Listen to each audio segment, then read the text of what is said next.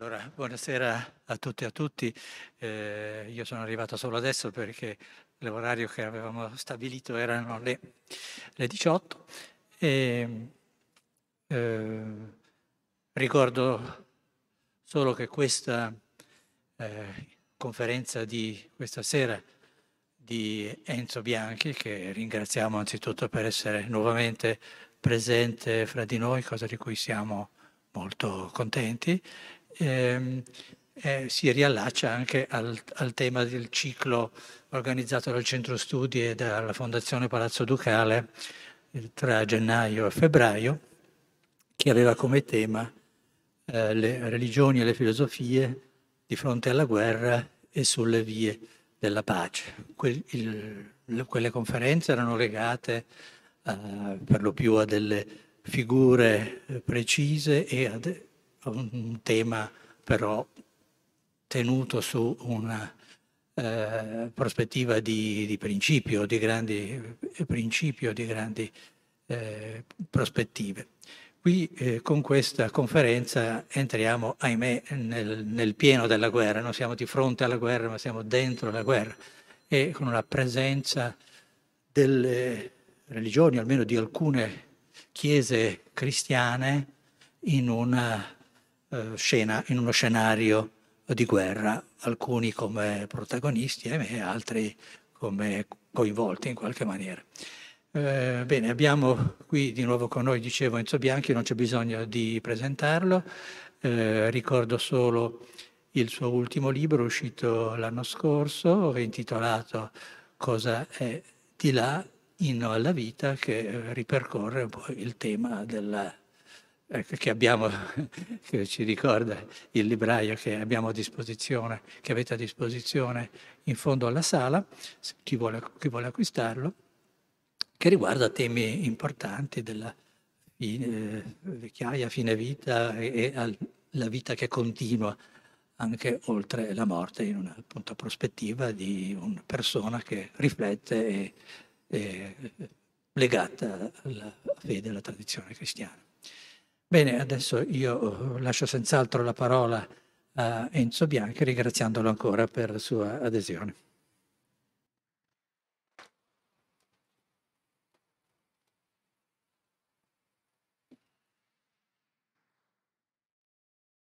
Buonasera a tutti voi e vi dico che sono davvero contento di tornare a Palazzo Ducale qui a Genova dopo gli anni della pandemia. E di poter questa sera affrontare con voi un tema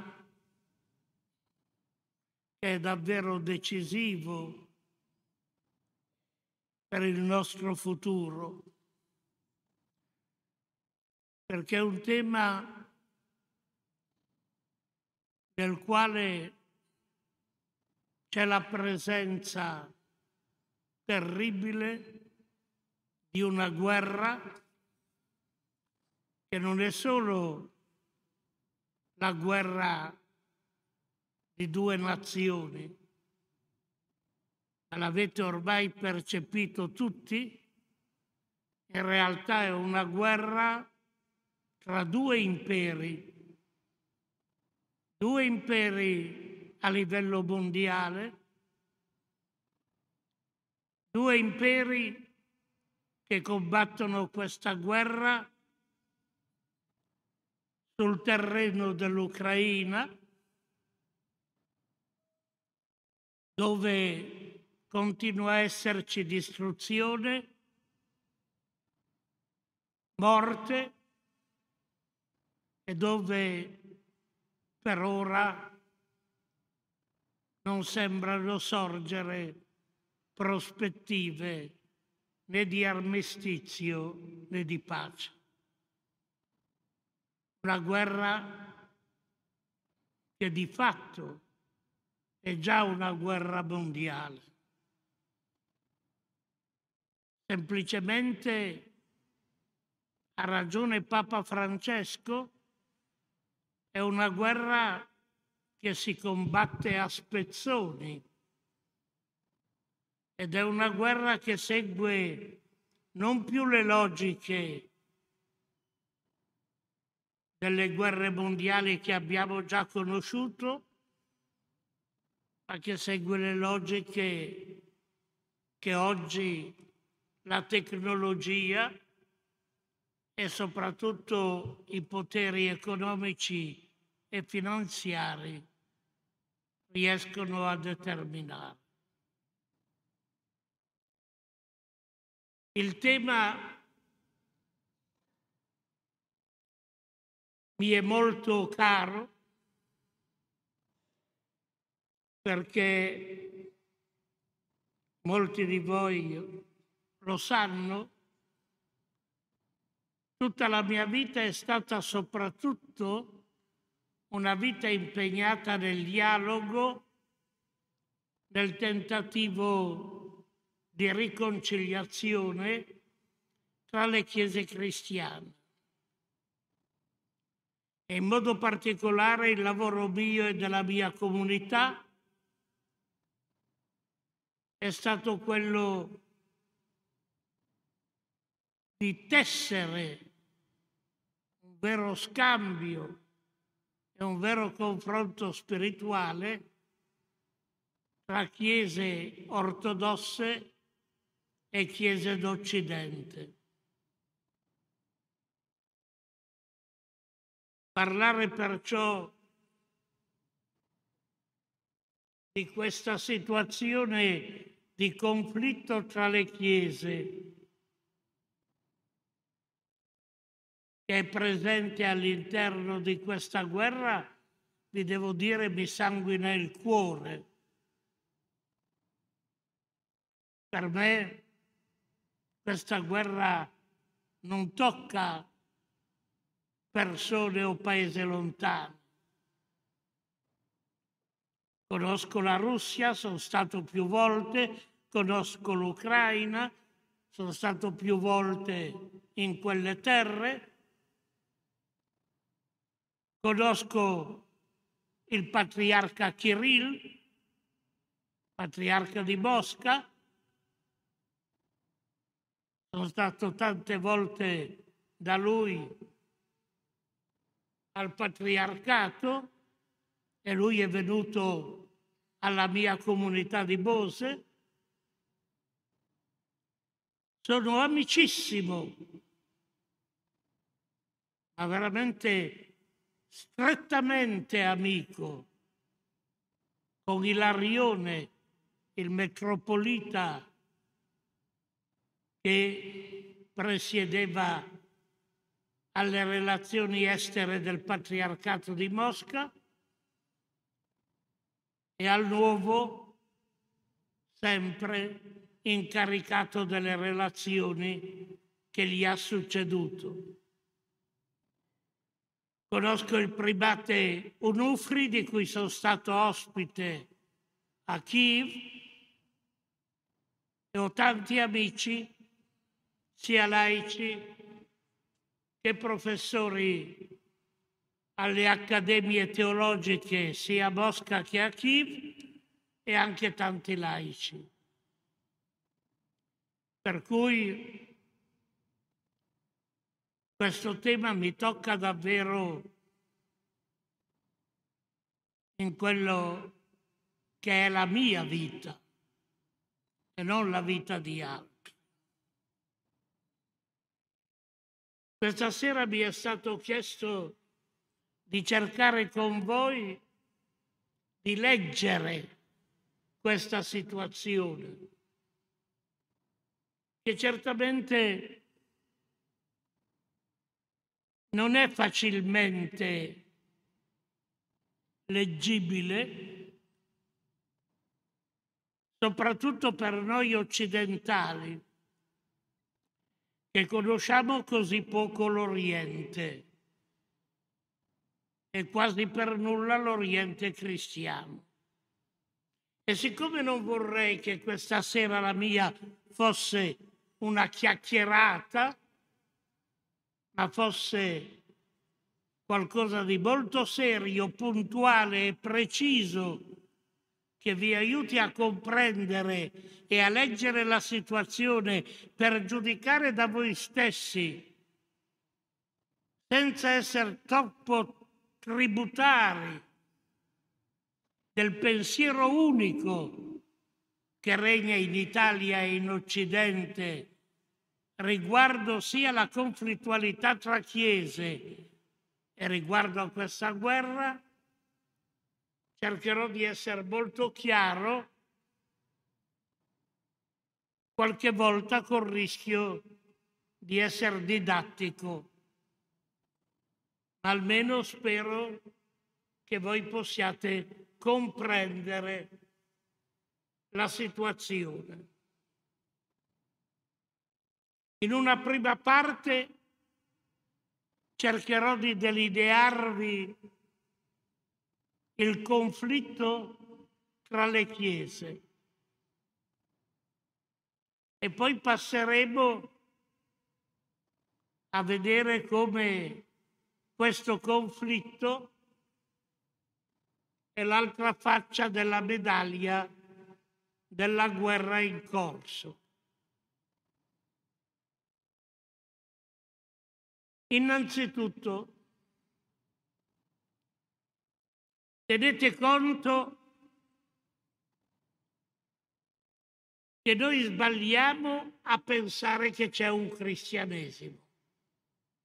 È un tipico errore dei cattolici. Non si deve parlare di un cristianesimo.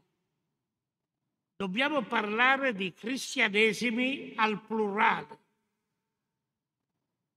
Fin dall'inizio della Chiesa Attenzione, i cristianesimi sono stati diversi. Non c'è mai stato un cristianesimo unico. Già nel Nuovo Testamento si testimonia che c'è un giudeo-cristianesimo che fa capo all'Apostolo Giacomo, fratello del Signore, e che c'è un cristianesimo soprattutto che fa capo al grande apostolo e missionario Paolo che raccoglie soprattutto cristiani provenienti dal mondo pagano greco-romano. Ma ben presto altri cristianesimi, perché come il Vangelo viene predicato in una terra, in una cultura, in realtà prende un volto preciso, con un credo preciso, una teologia precisa, una spiritualità precisa. Il cristianesimo è plurale ed è tempo di smetterla di pensare che c'è un cristianesimo dalle origini il nostro da cui si sono distaccati gli altri. Non è assolutamente vero. Siamo cresciuti diversi insieme. Questa è la verità, senza precedenza di una Chiesa sull'altra.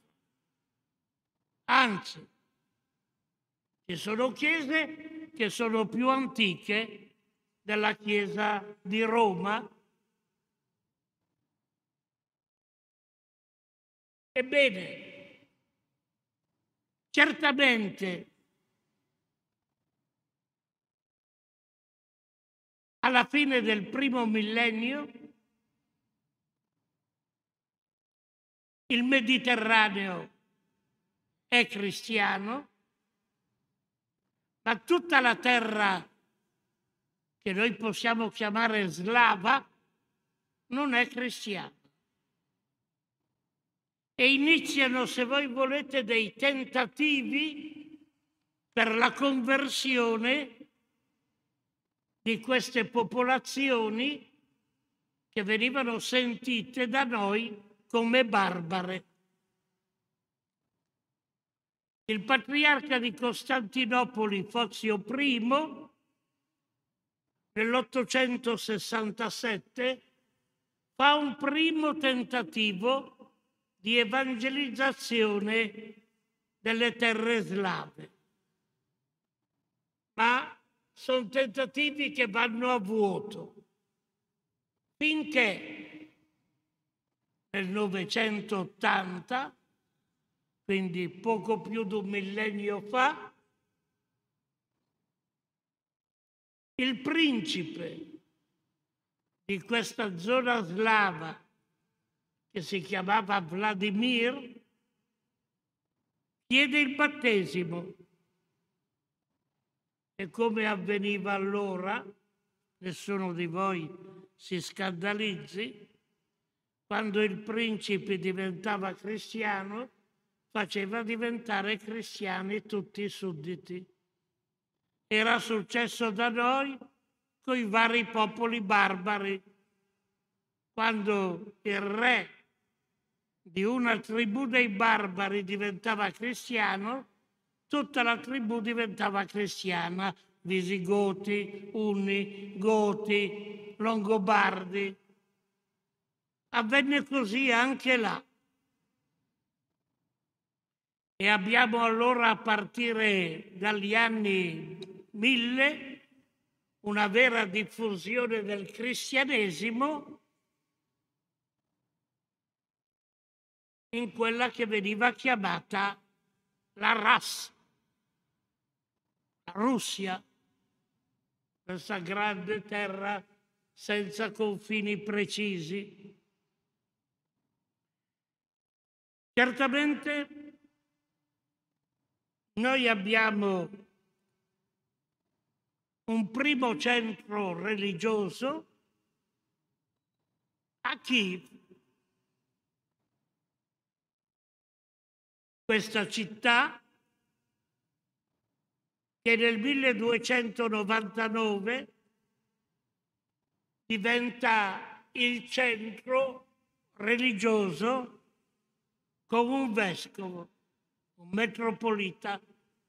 È chiaro che questa diffusione segue la teologia, la spiritualità, la liturgia dell'Oriente cristiano di Costantinopoli, non certo la liturgia cattolico-romana.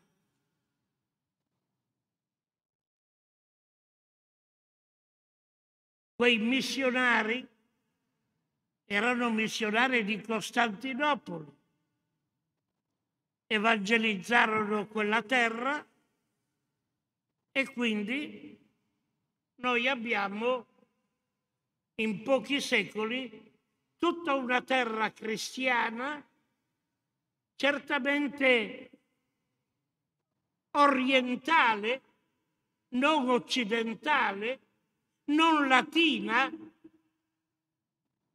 ma di derivazione, se voi volete, greca, bizantina, ma con una propria lingua, lo slavone. Una lingua significativamente i cui segni dell'alfabeto erano stati dati soprattutto da due missionari, Cirillo e Metodio. Non a caso si chiamano caratteri cirillici, quelli dell'alfabeto russo. Ma era nient'altro che la trascrizione in questa lingua, che non era ancora scrittura, era orale, delle scritture e della liturgia che si celebrava a Costantinopoli. Una data molto importante è il 1326, quando il centro religioso passa a Mosca e subito dopo, nel 1448, viene stabilito un patriarcato a Mosca. Mosca ha un patriarca. Per intenderci, la Chiesa antica voglio dire la Chiesa a partire dal concilio di Nicea, si era strutturata in cinque patriarcati. Gerusalemme, Costantinopoli, Alessandria di Egitto, sono molto importanti, Antiochia, Roma. Nessuno aveva un primato su un altro, nessuno. Era la sinfonia della pentarchia. Ebbene, la novità è che si sente il bisogno di creare un patriarcato. Ma Costantinopoli accetta perché la Russia era distante, le comunicazioni difficili fino a Mosca, tra Mosca e Costantinopoli. Costantemente i tartari e tribù dagli Urali scorazzavano e quindi viene concessa questa autonomia.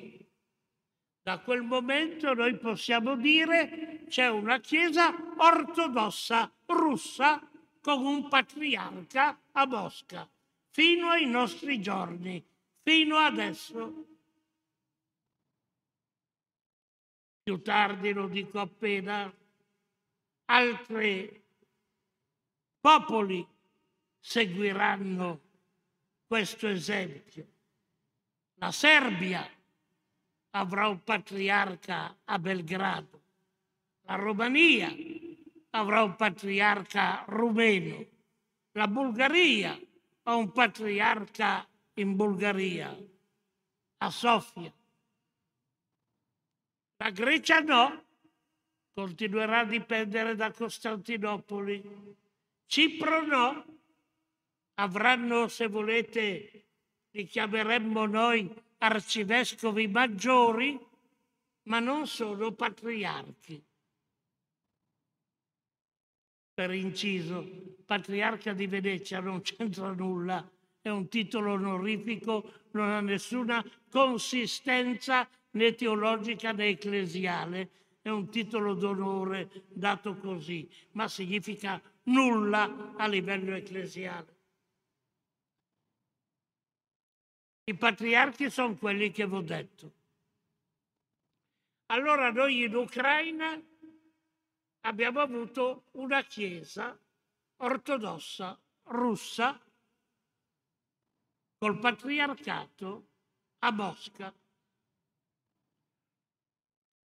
sempre ricordando che l'inizio di questa chiesa era avvenuto a Kiev e che a Kiev dunque c'è il santuario, se voi volete, la chiesa madre.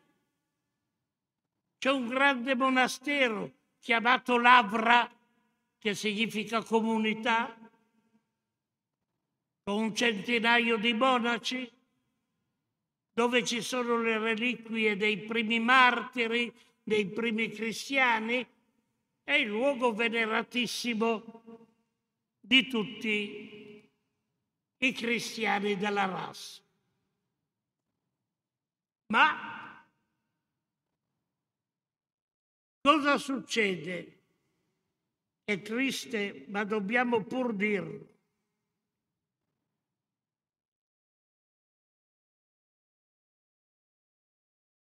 Tensioni politiche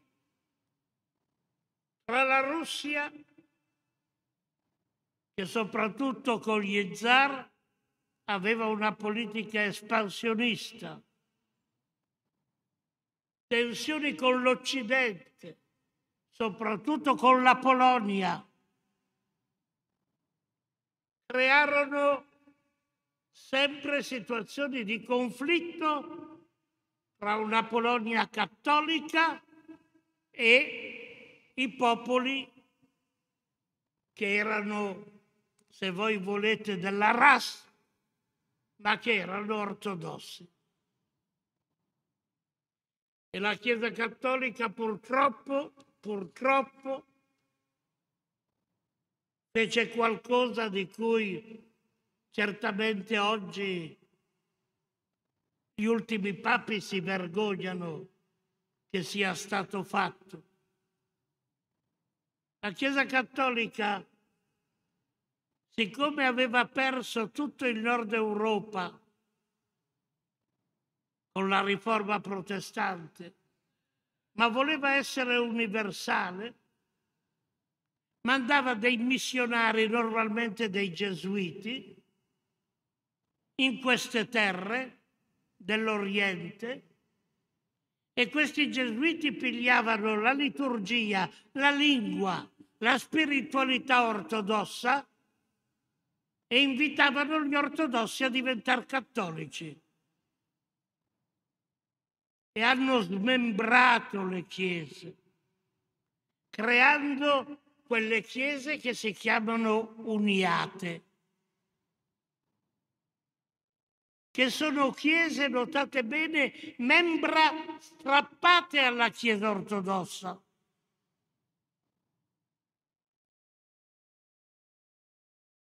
E anche in Russia, in Ucraina è successo così. A un certo punto, nel 1536, con l'appoggio, e oserei dire anche in modo abbastanza con peso politico dei polacchi, una parte di questa ortodossa si riunì a Roma, la famosa Unione di Brest. E nacque così la Chiesa cattolica greco-bizantina. Notate che lo stesso tentativo i cattolici l'hanno fatto in Etiopia. In Etiopia l'hanno fatto col fascismo. L'hanno fatto in Egitto, dove ci sono i copti cattolici. L'hanno fatto in Romania, dove ci sono i ruteni, che sono ortodossi rumeni cattolici. L'hanno tentato da più parti, con un metodo che viene chiamato metodo dell'unionismo e sul quale c'è stato all'inizio del nostro millennio un accordo che condannava questo metodo, tutte le chiese ortodosse, compresa la Chiesa cattolica. Condannava questo metodo dell'uniatismo. Quindi noi cattolici abbiamo fatto ammenda. Il problema è che questi ci sono. Non solo, sono cattolici che hanno dato sovente la vita sotto la persecuzione comunista per la loro unità con Roma. Quindi vanno rispettati. Eventualmente il problema della responsabilità è dei loro padri, ma è soprattutto di quanti da noi, dall'Occidente, sono andati ad unirli in questa maniera sovente una maniera che era una frode. Ma loro sono da rispettare. Cosa ne possono? Devono essere fedeli alla loro storia. E noi dobbiamo rispettarli e venerarli come martiri, perché molti hanno dato davvero la vita sotto il comunismo per restare fedeli a Cristo e mantenere l'unità con la Chiesa. Però attenzione, questa Chiesa greco-cattolica, che in tutto è uguale alla Chiesa ortodossa, in tutto uguale, stessa liturgia, stessa spiritualità, stessa fede. L'unica cosa, c'è il Papa in più, permettetemi di semplificare così, attualmente conta 5 milioni. e sta nella parte occidentale dell'Ucraina, la parte che confina con la Polonia e con l'Ungheria. E certamente la storia registra tensioni tra questo greco-cattolici e gli ortodossi, lo potete immaginare, perché sono nati da una concorrenza, perché sono nati in una maniera missionaria non limpida. E certamente nei momenti in cui c'è stata l'occupazione nazista, durante l'ultima guerra mondiale, voi sapete che i tedeschi sono andati fino a Stalingrado, ebbene questa porzione appoggiava i tedeschi contro la Russia. Vedete dunque una storia dolorosa, piena di cattivi ricordi, piena di accuse reciproche, non così facili.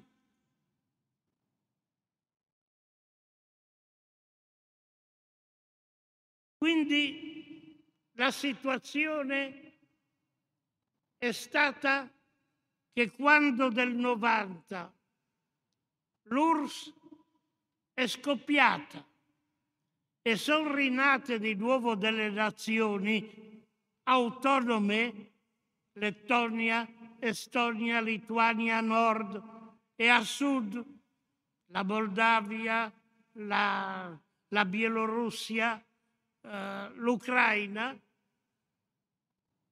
certamente la Russia si trova senza più una parte del suo impero. E queste nazioni si trovano da un lato ad aver paura che la Russia le voglia riprendere e nello stesso tempo però ad avere una grande conflittualità tra di loro, tra ortodossi e cattolici. Se è vero che nell'anno 90, con la fine dell'URSS, viene data libertà a tutte le chiese, anche alla Chiesa greco-cattolica, che esce dalle catacombe in cui l'aveva ridotta Stalin soprattutto, resta anche vero però che in quel momento dall'Occidente partono un mucchio di missionari per andare a evangelizzare la Russia, soprattutto i movimenti, devo dirlo, è la verità, senza polemica, neocatecumenali, comunione e liberazione, sono arrivati a frotte nell'Unione Sovietica, con molti mezzi, aprendo scuole, aprendo ospedali, tutte cose che la Chiesa ortodossa non annoverava. Soprattutto finendo per mietere vocazioni di ortodossi, promettendo loro venite in Occidente, studiate nelle nostre università, vivete in paesi di libertà ed è meglio che stare qui in Russia. E vi dico io perché ve lo dico, con sgomento, quanti francescani ho conosciuto, giovani studenti, a cui chiedevo, ma tu, ma io sono ortodosso. Come sei ortodosso e sei un frate francese? Sì, ci hanno detto di venire, intanto studiamo, in, giocano sull'ambiguità, ma insomma eh, siamo qui, ma io ancora amo il mio patriarca, amo il mio vescovo. Voi capite che questo è un proselitismo che non è assolutamente onesto Perché quando in una famiglia la sorella più forte non rispetta e non aiuta la sorella più debole, e questo vale tra le chiese, la chiesa più forte deve rispettare e aiutare la chiesa debole, povera, non fargli concorrenza, non rubargli vocazione. Purtroppo tutto questo è avvenuto, la Chiesa ortodossa è ricorso a una nozione che per noi è assurda. Disse, ma questo è territorio canonico, territorio canonico ortodosso, a noi spetta fare le missioni, non a voi cattolici dall'Occidente. Ma noi abbiamo rispettato nulla. A un certo punto abbiamo anche fatto un vescovo a Mosca, c'è ancora. E gli ortodossi dicevano, ma se noi venissimo e facessimo un vescovo a Roma, che offesa sarebbe dicendo che abbiamo un vescovo ortodosso a Roma, dove voi avete il vescovo cattolico? E nonostante credete che quelli che facevano ecumenismo come me, abbiamo fatto tante battaglie per questo rispetto, purtroppo è stato inutile. Sta di fatto che l'ecumenismo si è raffreddato in maniera forte negli anni 90 e nell'inizio del 2000. Finché con Papa Francesco ha ripreso e Papa Francesco, pur di incontrare il patriarca Kirill, dopo un tentativo di incontrarsi a Panoalma, in questo grande monastero in Ungheria, dopo un altro tentativo di trovarsi a Gerusalemme, alla fin fine Papa Francesco si è umiliato dicendo accetto di incontrare Kirill in una sala dell'aeroporto di Lavana. Kirill è a Lavana, il Papa sta andando negli Stati Uniti, beh faccio una digressione e accetto di incontrarlo in una sala d'aeroporto. Perché Kirill diceva incontro senza gente, senza applausi, come un incontro privato e la grandezza di Papa Francesco è essersi umiliato e di aver fatto questo incontro che certamente ha riportato l'ecumenismo tra Chiesa cattolica e Chiesa ortodossa. Ma cosa avviene? I governi che si susseguono in Ucraina sono dei governi sempre più intrisi di nazionalismo. Dobbiamo dirlo senza darle un giudizio, sempre più di destra, sempre più nemici rispetto alla Russia.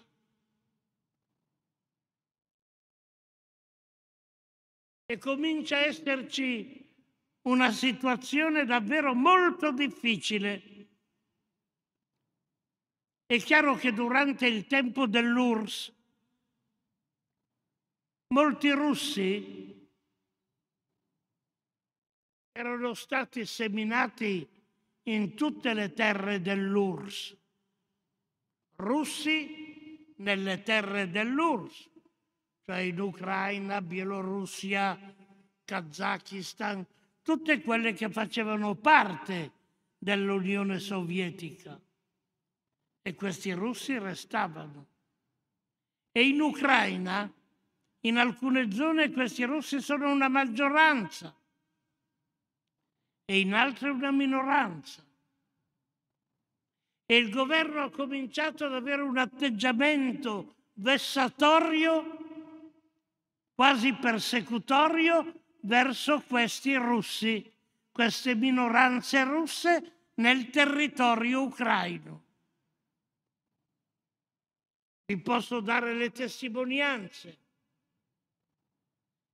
Si bruciano delle chiese, della Chiesa ortodossa russa in comunione con Mosca. Si picchiano i monaci della Chiesa ortodossa in comunione con Mosca. Si bruciano le macchine ai preti delle chiese, della Chiesa ortodossa in comunione con Mosca. Non solo, ma a un certo punto c'è addirittura un movimento favorito nel governo per creare una chiesa autocefala, autonoma rispetto al patriarcato di Mosca, con un patriarca ucraino. Ora questo è contro tutti i canoni. Perché nasca un nuovo patriarcato occorre che tutte le chiese ortodosse siano d'accordo. Non può una chiesa dire d'ora innanzi io non dipendo più dal patriarca e divento io sede del patriarcato. Ma un certo filarete, appoggiato dal governo ucraino, si proclama patriarca ucraino, non c'è mai stato, ma si proclama.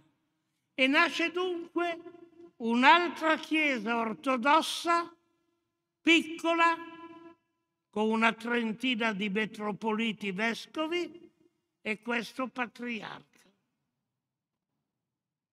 Ma questo patriarca non riesce a convincere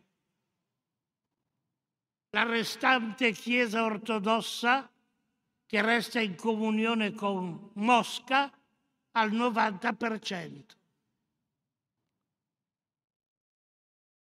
E il governo spinge che ci sia sempre una rottura con Mosca, col patriarcato.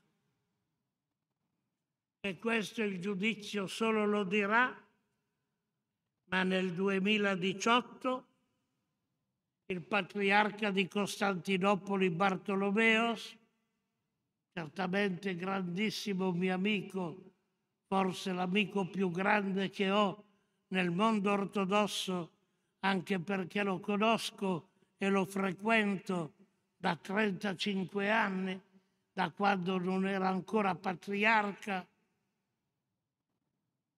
decide di dare l'autonomia a un vescovo e ad altri che lo seguono e dunque di costituire una chiesa ortodossa ucraina autocefala. Autocefala significa, significa che lei è a capo di se stessa in rottura con Mosca. Mosca risponde con la rottura della comunione da quel momento Costantinopoli e Mosca non sono più in comunione. Gli ortodossi, quando celebrano l'Eucaristia, come noi cattolici avete presente nell'Eucaristia, a un certo punto si fa memoria del Papa e del Vescovo, sentite sempre il prete che lo fa, gli ortodossi fanno sempre memoria dei cinque patriarchi e degli altri patriarchi riconosciuti. Da quel momento quelli allineati con Mosca hanno tolto il patriarca di Costantinopoli. Per cui adesso c'è scisma nell'ortodossia. Dopo secoli c'è scisma. Non c'è più comunione tra il patriarcato ecumenico patriarcato di Mosca. La Grecia ha seguito il patriarcato ecumenico. Il patriarcato di Alessandria ha seguito il patriarcato ecumenico. Quello di Gerusalemme ha seguito il patriarcato ecumenico. Ma Antiochia no. La Bulgaria no. La Romania no. La Serbia no. Per cui l'ortodossia è spaccata. Pensate, dopo secoli è divisa. Questa è una novità assoluta che azzera per anni l'ecumenismo tra ortodossi. Per cui noi oggi abbiamo in, in, in Ucraina la Chiesa ortodossa tradizionale in comunione con Mosca. Mi raccomando, non dite mai e non accettate che si dica filorussa, anche se dei giornalisti cattolici che non sanno assolutamente cosa dicono sulle riviste migliori parlano di Chiesa filorussa è mancanza di rispetto perché questa Chiesa al momento della guerra ha dichiarato la sua autonomia da Mosca, ha condannato il patriarca Kirill, ha condannato Putin e la guerra. Ma secondo i canoni, e fa bene, in obbedienza resta in comunione con Mosca. Non può staccarsi se tutti gli altri patriarcati non accettano che lei sia autonoma.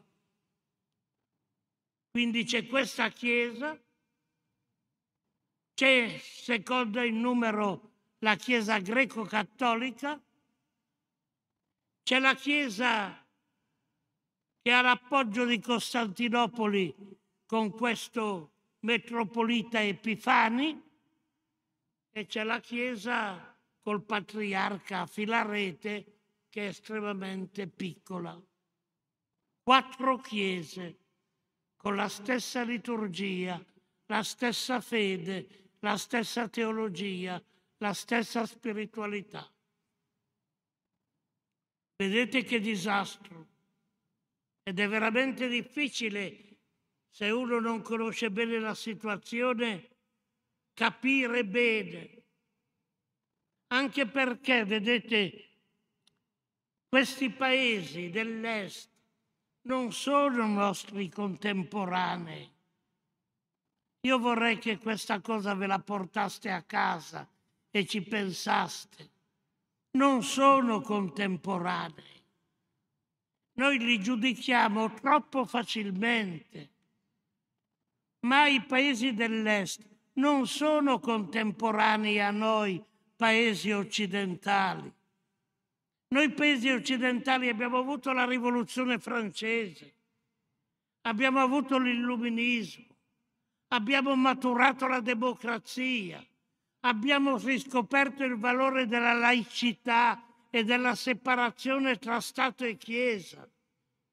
Loro tutto questo non l'hanno avuto o hanno avuto il comunismo o la turcocrazia e non sono contemporanei a noi. E io mi permetto di dire, mi piglio la responsabilità, ma non voglio far politica, che è stato un errore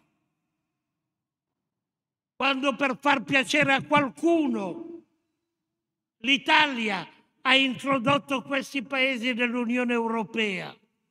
È stato un errore perché non erano pronti a entrare nell'Unione Europea.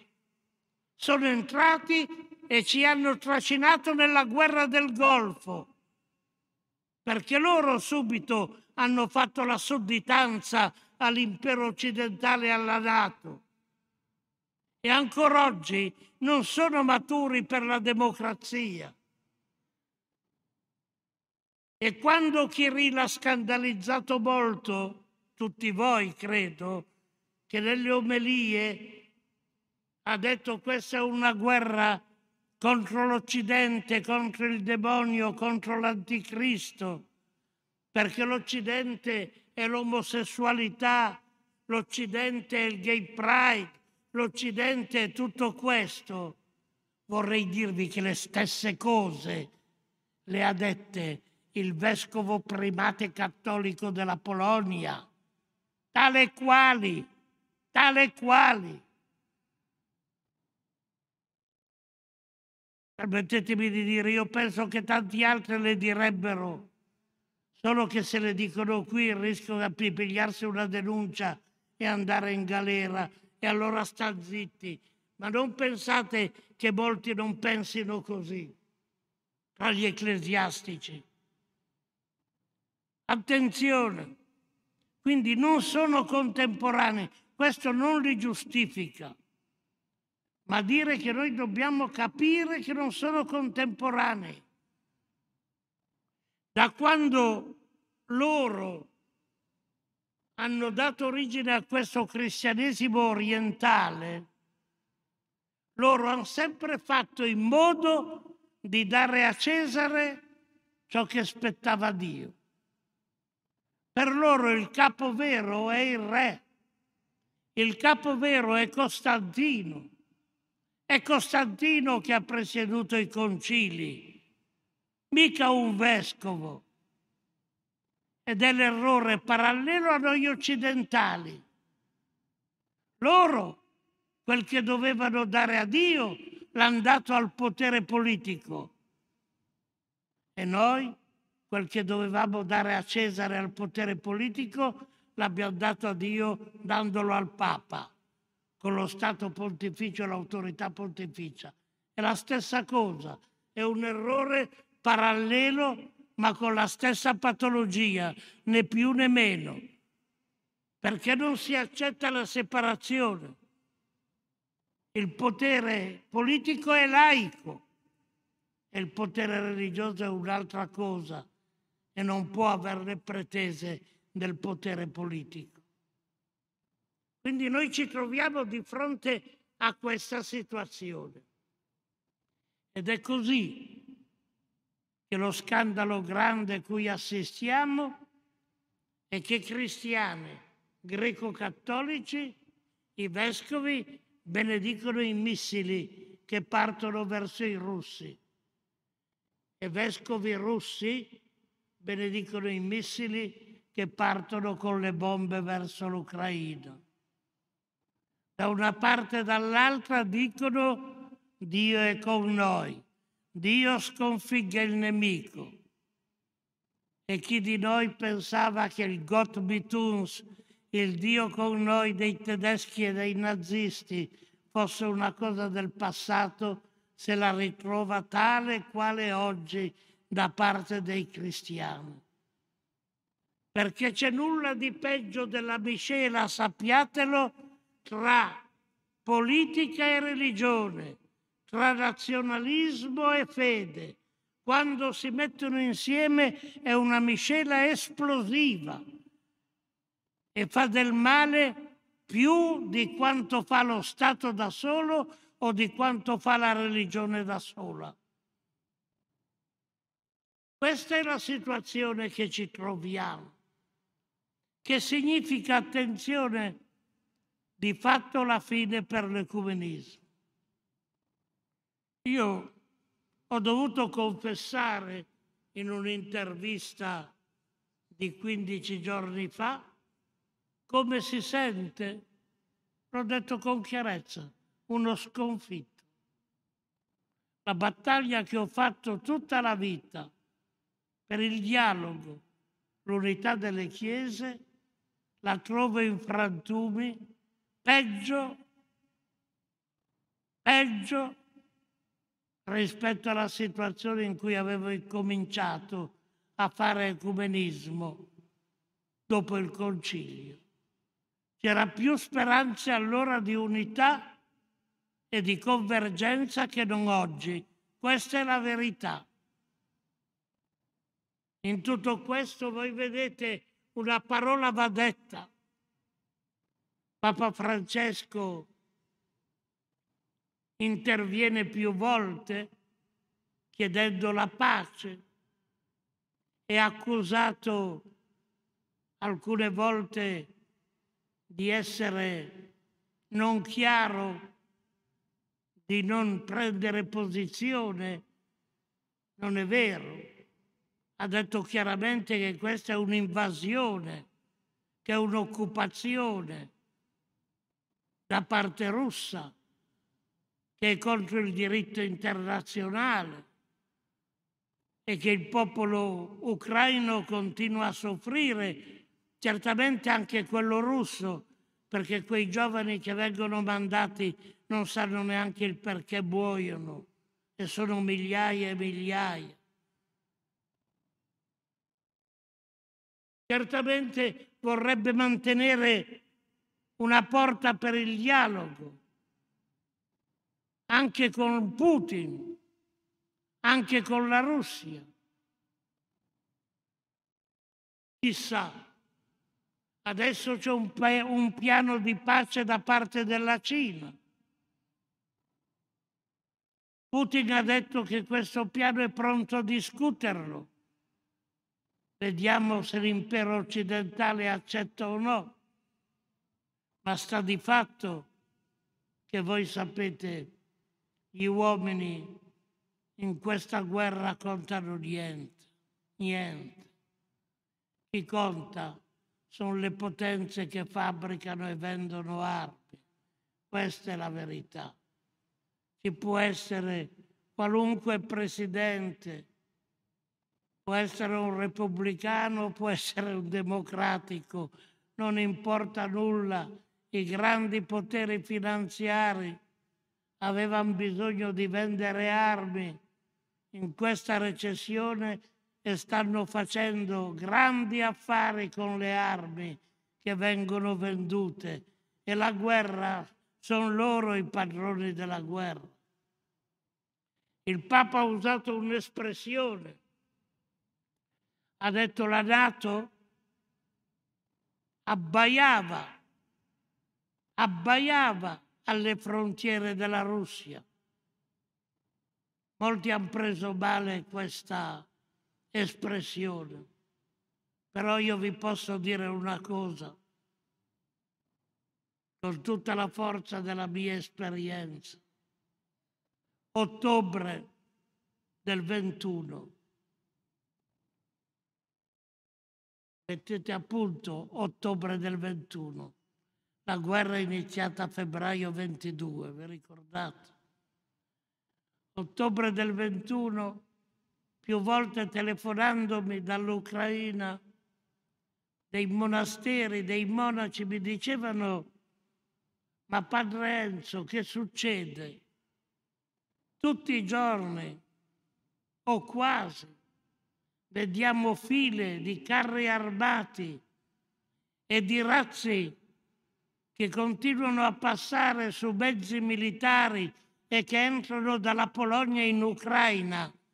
Abbiamo paura, li vediamo sulle nostre strade. Che cosa succede? Sapete qualcosa voi? Noi non sappiamo nulla. Noi non sapevamo neanche noi nulla. E quando ho osato alla fine di ottobre scrivere un articolo dicendo attenzione, stiamo preparando una guerra ai confini dell'Europa, il direttore del giornale non mi ha pubblicato l'articolo dicendo no, no, è un articolo troppo negativo, può impaurire, non è assolutamente da preoccuparsi.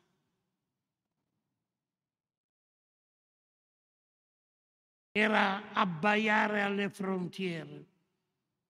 Quando i russi hanno portato i missili a Cuba nel 62, l'impero americano ha reagito, non voleva i missili così vicino a casa.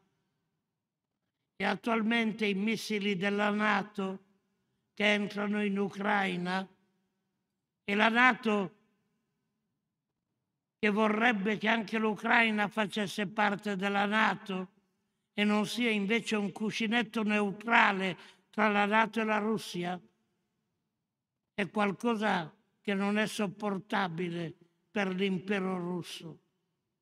Quindi cerchiamo di capire, le guerre, voi sapete, avvengono sempre perché ci sono sempre anche delle cause, non è semplicemente qualcuno che le fa da un giorno all'altro.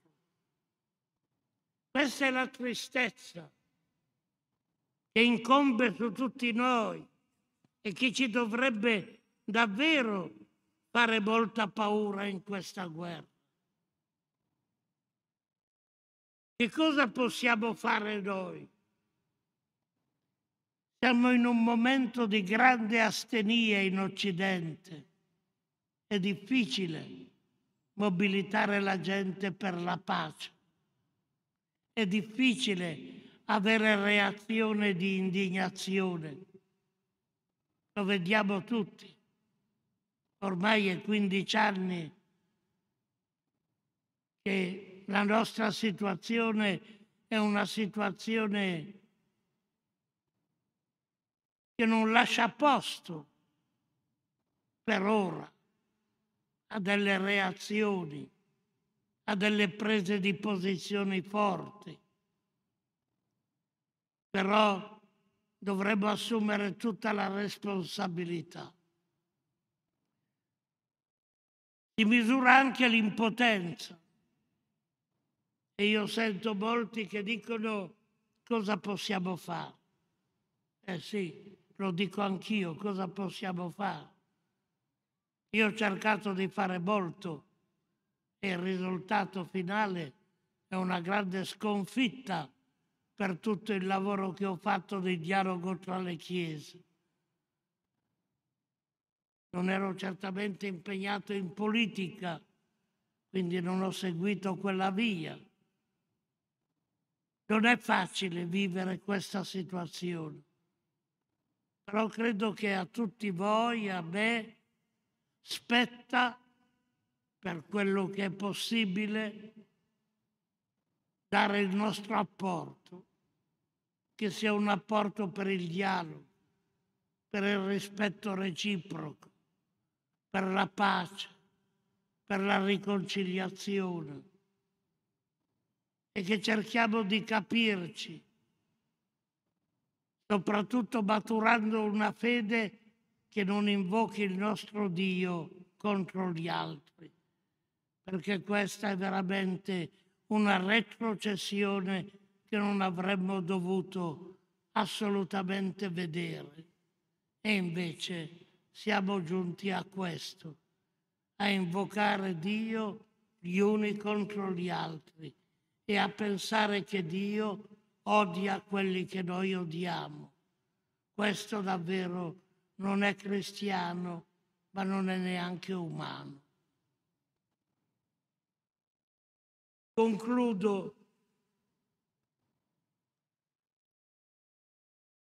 dicendo una cosa che mi sta certamente a cuore. il popolo russo è un popolo che va anche capito per la grande vocazione che lui sente dentro di sé. So che non è facile per noi riuscire a decifrare questa vocazione e pensiamo subito che sia semplicemente una vocazione imperialista a dominare il mondo.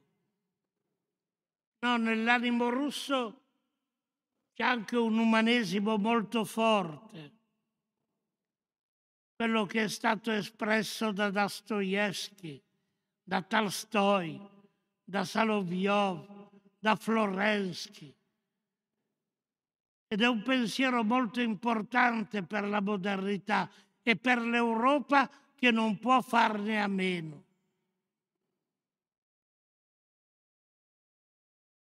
Credo che dobbiamo ripensare e ritornare a leggere quelle opere di letteratura, a leggere quel mondo dell'arte che si è espresso fino a Tarkovsky, che ci ha dato i grandi pittori del secolo scorso. Dovremmo soprattutto capire la ricchezza della spiritualità russa, E io penso che avevo appena iniziato,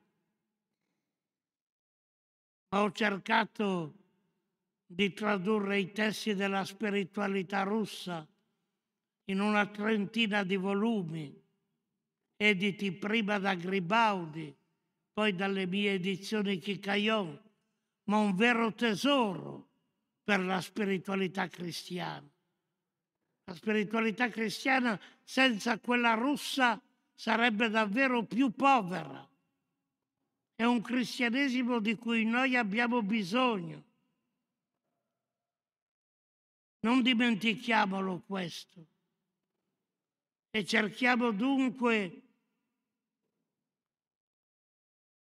che si riprenda il dialogo, anche se sarà lungo e difficile, anche se io so che questa ripresa, data la mia situazione anagrafica, non sarà possibile vederla, ma io spero che molti di voi possano ancora vedere un dialogo, uno scambio e che davvero l'Europa torni a respirare coi due polmoni, il polmone dell'Occidente cristiano, ma anche il polmone dell'Oriente cristiano, che soprattutto nel mondo russo ha dato il frutto più maturo, quello davvero più ricco e più eloquente per noi. Spero che questa carrellata di questa sera vi abbia fatto capire la situazione drammatica, ma capire anche cosa è in gioco per il nostro futuro. Grazie dell'ascolto.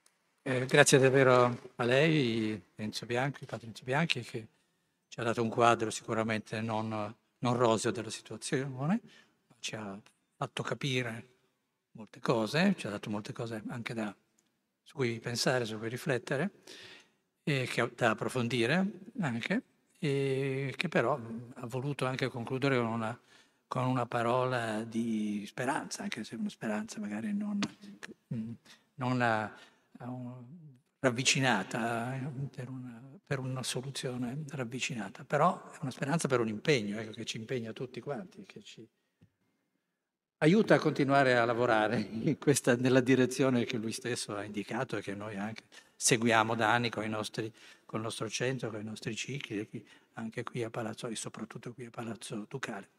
Bene, grazie a tutti voi, grazie ancora a Enzo Bianchi e un auspicio per una pace che venga il più presto possibile.